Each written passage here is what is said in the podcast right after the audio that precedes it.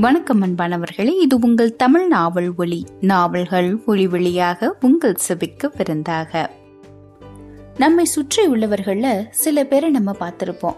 அவர்களுடைய தோற்றமோ அல்லது அவர்களுடைய செயலோ வித்தியாசமா இருக்கும். நாம நினைச்சுப்போம் அவங்க ஏதோ ஒரு பிரம்மையில இருக்காங்க அப்படி இல்லைன்னா பைத்தியக்காரங்க அப்படின்னு நினைச்சுப்போம். ஆனா அவங்களுடைய ஆள் மனசுலயும் சில ரகசியங்கள் புதைந்திருக்கும். அப்படித்தான் இங்க ஒரு பெண் இருக்கிறாள். அவளுடைய செயலும் சரி அவளுடைய தோற்றமும் சரி. ரொம்பவே வித்தியாசமா இருக்கும். அப்படி என்னதான் வித்தியாசமா இருக்கு? அப்படி அவளுக்கு என்ன ஆச்சு?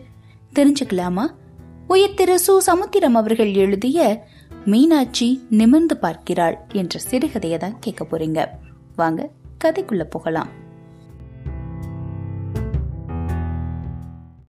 வசந்தா மீனாட்சியை அடித்த போது அடியோசையும் அடித்தவளின் உருமலும்தான் கேட்டதை தவிர அடிப்பட்டவள் அழட்டிக் கொள்ளவே இல்லை. மீனாட்சி இரு முழங்கால்களையும் செங்குத்தாக வைத்துக் கொண்டு அவற்றிற்குள் நெருப்பு கோழி மாதிரி தலையை புதைத்துக் கொண்டிருந்ததால் வசந்தாவிற்கு அவளை அடிப்பது எளிதாக இருந்தது.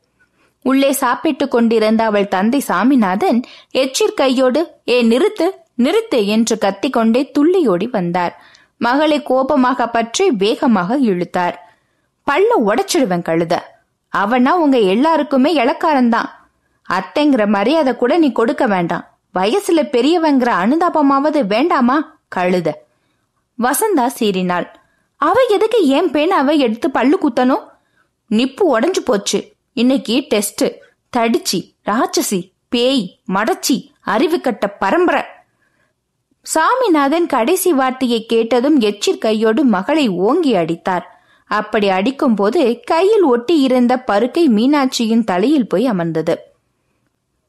வசந்தாவின் அக்கா விமலா மீனாட்சியின் அருகில் போய் அந்த பருக்கையை எடுத்துவிட்டு அவள் தலையை கோதிவிட்டாள் அவளிடம் இவள் அவ்வளவு அனுதாபம் கொண்டிருக்கிறாளாம்.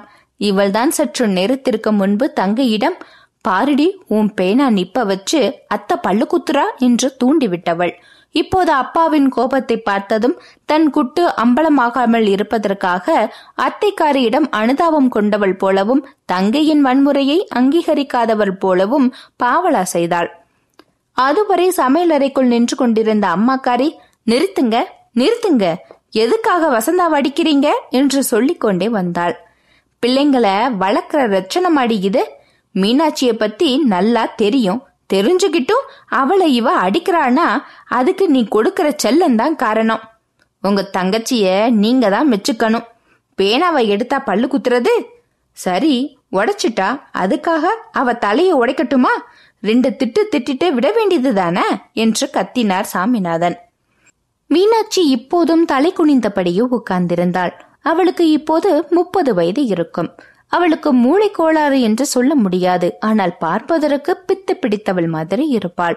ஒரு இடத்தில் உட்கார்ந்தால் முழங்காலில் தலையை புதைத்து கொண்டு யோகி மாதிரி மணிக்கணக்கில் இருப்பாள். எவருடனும் பேச மாட்டாள் எப்போதும் ஏகாந்தமான தனிமை. ஆகாயத்தை துளாவது போன்றோ அல்லது பூமியை குடைவது போன்றோ பார்வை இருக்கும். பெரியவர்களிடம் அனுதாபத்தையும் குழந்தைகளிடம் அழுகையையும் தோற்றுவிக்கும் தோற்றம்.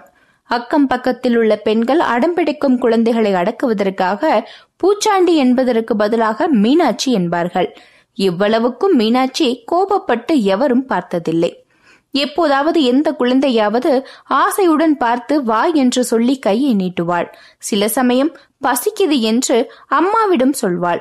சத்தம் வருகிற திக்கில் முகத்தை திருப்புவாளை தவிர அலட்டிக் கொள்ள மாட்டாள். கிணற்றில் தண்ணீர் இழுக்கச் சொன்னால் போதும் என்று சொல்லுவது வரைக்கும் அல்லது கிணற்று நீர் வற்றுவது வரைக்கும் நீர் பிடித்துக் கொண்டே இருப்பாள். வீட்டை துடை என்றால் நிறுத்து என்று சொல்லுவது வரைக்கும் தரையே உடைந்தாலும் சரி துடைத்துக் கொண்டே இருப்பாள். அன்னையும் தந்தையும் ஒருவர் பின் ஒருவராக இருந்தனர். மூத்த அண்ணன் சாமிநாதன் சென்னையில் செக்ரட்டரியேட்டில் வேலை பார்த்து கொண்டு அங்கேயே செட்டில் ஆனார். தம்பிமார்களும் அவர்களின் மனைவியரும் மீனாட்சியை மாடு மேய்ப்பதற்கு அனுப்புவதாகவும் அந்த வாயுள்ள பிராணிக்கு வயிறார உணவு கொடுப்பதில்லை என்பதையும் கேள்விப்பட்ட சாமிநாதன் ஊருக்கு போய் தங்கையை கூட்டிக் கொண்டு வந்துவிட்டார். இங்கேயும் அதே அவளும்தான் இன்னைக்கு மட்டும் இல்லப்பா தினமும் அத்தையை இவ இப்படித்தான் அடிப்பா. அம்மாவும் பேசாம கைய கட்டிக்கிட்டு நிப்பா என்றாள் விமலா. சொல்லிவிட்டு அம்மாவை காட்டி கொடுத்த திருப்தியில் ஐத்தாள் சாமிநாதனுக்கு ரத்த பாசம் சப்த நாளங்கள் எல்லாம் பரவி அலைமோதியது. தினமும் மீனாட்சிய அடிக்கிறாளா? தினமும் இவ கைய கட்டி கொண்டு நிக்கிறாளா ஏண்டி அடிக்கிறத பாத்துக்கிட்டு தான் நிக்கிறியா? இல்ல நீயும் சேர்ந்து அடிக்கிறியா? உங்களுக்கு தான் பேச தெரியுங்கிற மாதிரி குதர்க்கமா பேசாதீங்க. இந்த ரெண்டு வருஷத்துல உங்க தங்கச்சிய கோபமா ஒரு தடவை தொட்டிருந்தா கூட என் கையே அழுகி போயிடும்.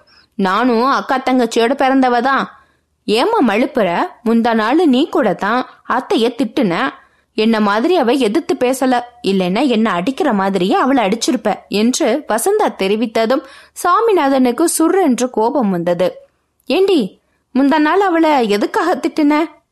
முந்தா நாள் நம்ம சங்கருக்கு ஜுரம்னு டாக்டர் கிட்ட கூட்டிட்டு போயிருந்தேன் உங்க தங்கச்சியும் கூட வந்தான் திரும்பி வரும்போது வழியில நம்ம காமாட்சியை பாத்துட்டேன் வீட்டுக்கு போன்னு சொல்லி இவ கையில சாவிய கொடுத்தேன். சரி நான் காமாட்சியோட பேசிக்கிட்டு வீட்டுக்கு வரும்போது இவ வெளியில நிக்கிறா. கையில சாவி இல்ல. சாவி எங்கன்னு கேட்டா பதில் இல்ல. பித்து பிடிச்சவ மாதிரி சாக்கடைக்குள்ளேயே பாத்துக்கிட்டு நிக்கிறா. சாக்கடையில சாவிய போட்டுட்டியான்னு கேட்டா அதுக்கும் பதில் இல்ல. கடைசியில சாக்கடைக்குள்ள கம்ப வச்சு பார்த்தோம். சாவி கிடந்தது. ஊரையே கூட்டி என் மானத்தை வாங்கிட்டான் சாமிநாதன் தங்கையை பார்த்தார். இப்போதும் மீனாட்சி தன் தலையை நிமிர்த்தவே இல்லை. அன்று சாமிநாதன் கேம்ப் போய்விட்டார். மனைவிக்காரி சங்கருடன் உறவினர் வீட்டுக்கு போயிருந்தாள். வசந்தாவின் பள்ளிக்கூடத்தில் ஏதோ விழா. சாயந்தரம் ஆறு மணிக்கு இருக்கும். விளக்கு ஏனோ எரியாமல் இருந்தது. மீனாட்சி வழக்கமான இடத்தில் வழக்கமான முறையில் உட்கார்ந்திருந்தாள். சாத்தி இருந்த வாசற்கதவை திறந்து கொண்டு கல்லூரிக்காரி விமலா வந்தாள். அவள் பின்னால் திரும்பி திரும்பி பார்த்து கொண்டே ஒரு வாலிபன் அவளுடன் வந்தான். அவன் அவளை விட ரெண்டு கிளாஸ் அதிகம் படிப்பவனாக இருக்க வேண்டும். அல்லது அசிஸ்டன்ட் ப்ரொஃபஸராக இருக்க வேண்டும். சும்மா வாங்க. ஏன் நடுங்குறீங்க? நான் சொன்னேனே. அது இவதான். என் அத்தை. ஆபத்தில்லாத பைத்தியம் என்று சொல்லிக்கொண்டே விமலா அந்த வாலிபனின் கையை பிடித்தாள். இருவரும் உள்ளறைக்குள் போனார்கள். பயத்துடன் சிரிக்கும் சத்தம் கேட்டது. வளையோசை கேட்டது. எனக்கு பயமா இருக்கு என்ற பல்லவியை மாற்றி மாற்றி சொல்லிக் கொண்டிருந்தார்கள் திடீரென்று ஏதோ சத்தம். கையில் ஒரு பெட்ரூம் விளக்குடன் மீனாட்சி கோர சொரூபமாக நின்று கொண்டிருந்தாள். குபீரென்று விளக்கை தூக்கி எறிந்துவிட்டு பாய்ந்து உள்ளே வந்தாள். விமலாவை கட்டிலிருந்து தூக்கி நிறுத்தி கன்னத்திலும் பிடரிலுமாக மாறி மாறி அடைத்தாள். அந்த வாலிபன் மீனாட்சியின் கைகளை பிடித்து தடுக்க போனான். அவ்வளவுதான். மீனாட்சி அவன் சட்டை காலரை பிடித்து கொண்டு மூக்கிலேயே குத்தினாள். ஓங்கி ஒரு அறை கொடுத்து வாசலுக்கு வெளியே தள்ளிவிட்டு உள்ளே வந்தாள். விமலா ஏங்கி ஏங்கி அழுது கொண்டிருந்தாள். மீனாட்சி அவள் அருகில் வந்தாள். விமலாவின் கண்களை துடைத்தாள். அப்போது அவள் கண்களில் ஒருவித ஒளி மின்னியது.